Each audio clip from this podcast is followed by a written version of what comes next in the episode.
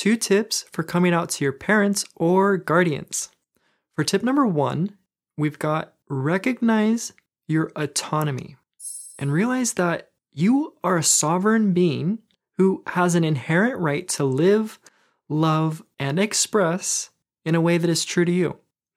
And remember that your personhood or your capacity to think and feel and behave in accordance to your individuality is something that nobody can take away from you, not even your parents. and the reason that embracing your autonomy is so important for the queer or trans person is because of how easy it is for us to bypass our truth and our uniqueness in favor of what's true for our parents, which is an absolute travesty if you ask me.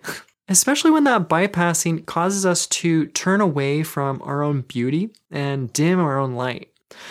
So, this tip is all about speaking your truth from that place inside of you, which stands outside of the parent child relationship dynamic. And then leaning into your individuality and your sovereignty while expressing yourself with the recognition that it's okay to be who you are, even if your parents disagree, or if they don't understand, or if they just can't see you clearly. Because your worth and your truth and your beauty stands on its own. And it just it doesn't require anything from your family. And no matter how much your parents think they know what's best for you, they just don't. they simply can't. Not when it comes to something as personal uh, and intimate as your sexual, gender, creative, romantic, uh, relationship preferences, because that's your domain, not theirs.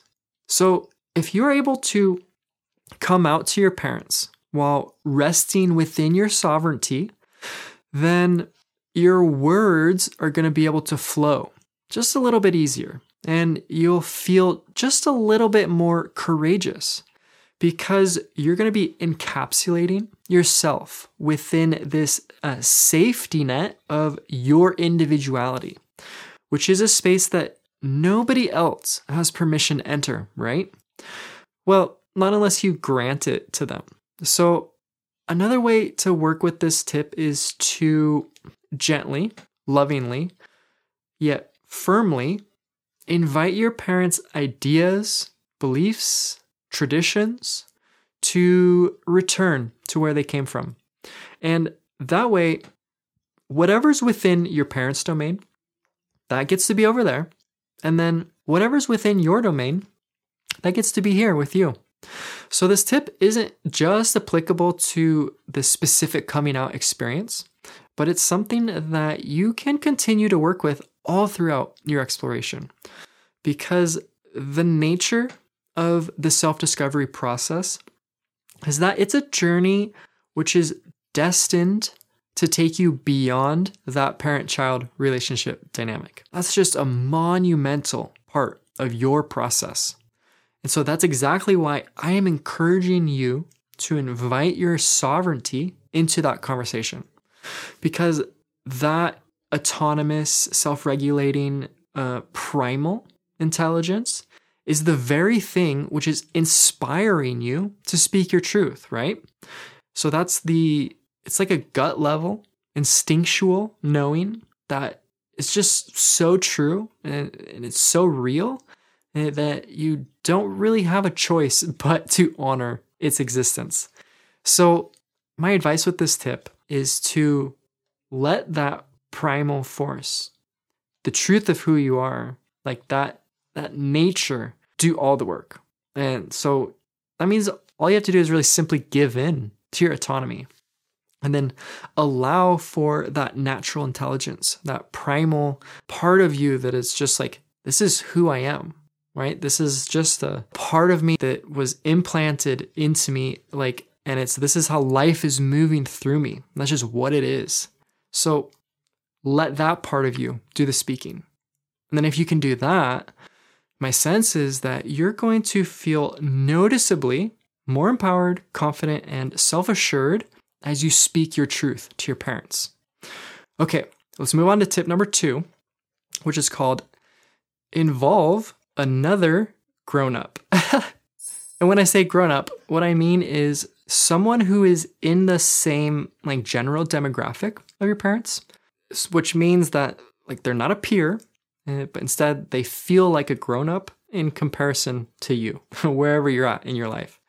So if you happen to be a teenager or young adult, then this person might be, it could be like a friend's parent or a teacher or a coach, or it could be a school counselor. And if you happen to be currently an adult, then this grown up person, it could be like a coworker or a neighbor or someone in the community or a therapist or I don't know, wherever else you find grown ups nowadays.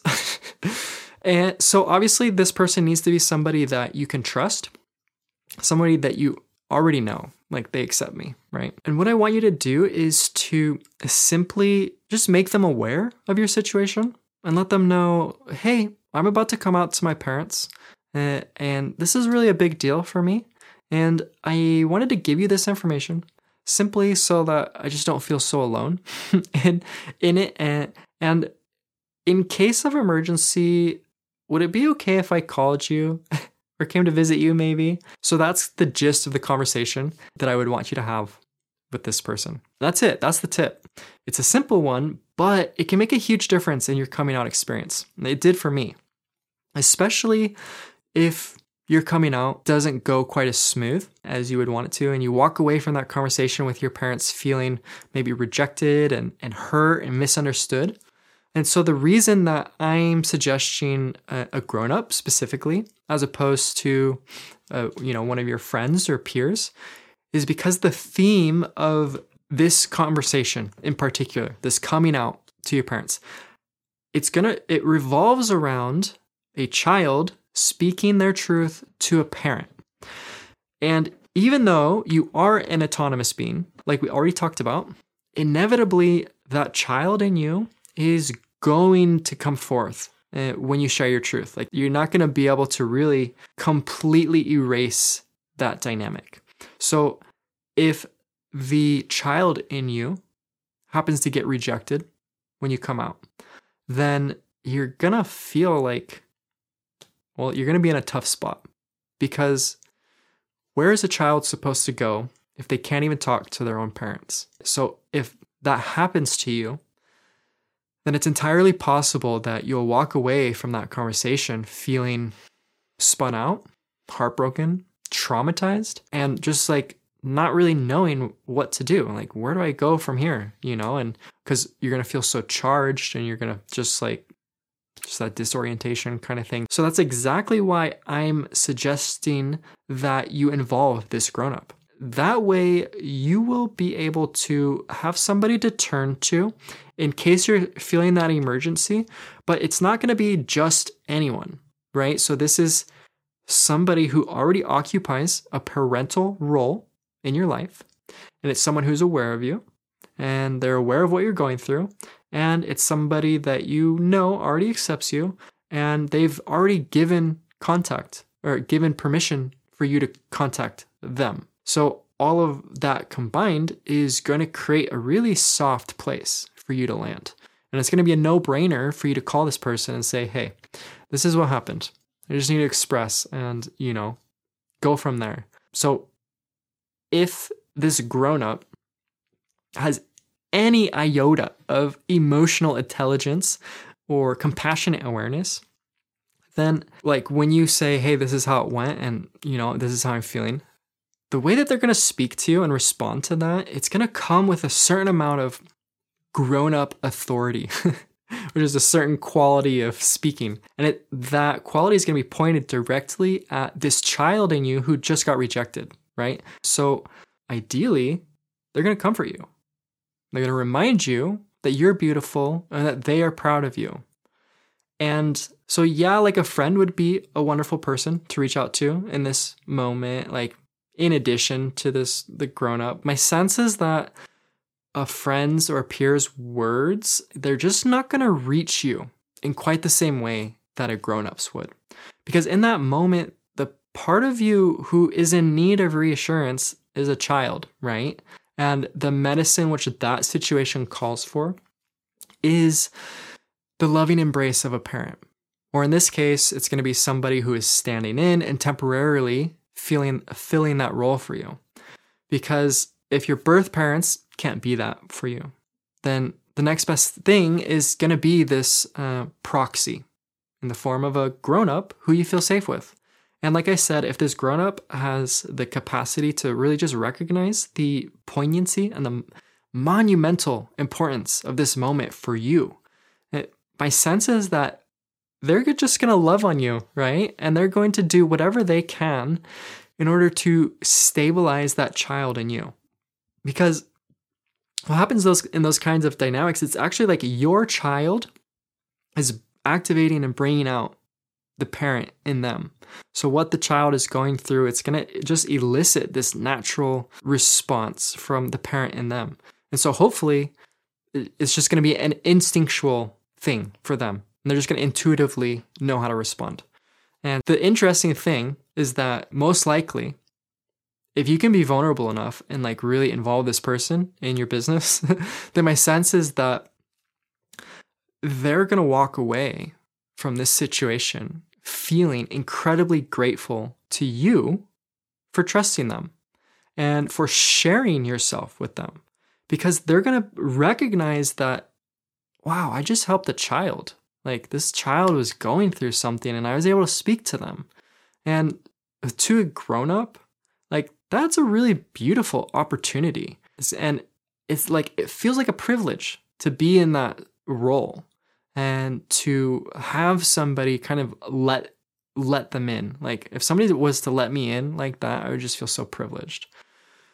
So really there's an invitation with this tip like to not be so shy, not to hold yourself back, um, and not to suffer the pain of rejection all by yourself, and to really like to take that step and to involve somebody and like reach out you know, that's just this world is full of loving people.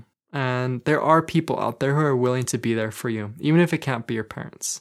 But really, the only way that you're gonna that's gonna happen is if you expose yourself. And you have to have a certain amount of courage to ask this person. And yeah, so the reason I'm articulating that from their perspective, it's gonna feel good because that might make it a little bit easier for you to like, you know, in a way, you're offering them such a beautiful gift, right? Your vulnerability and your just that raw place in you. All right, that's all I've got. I will see you in the next one.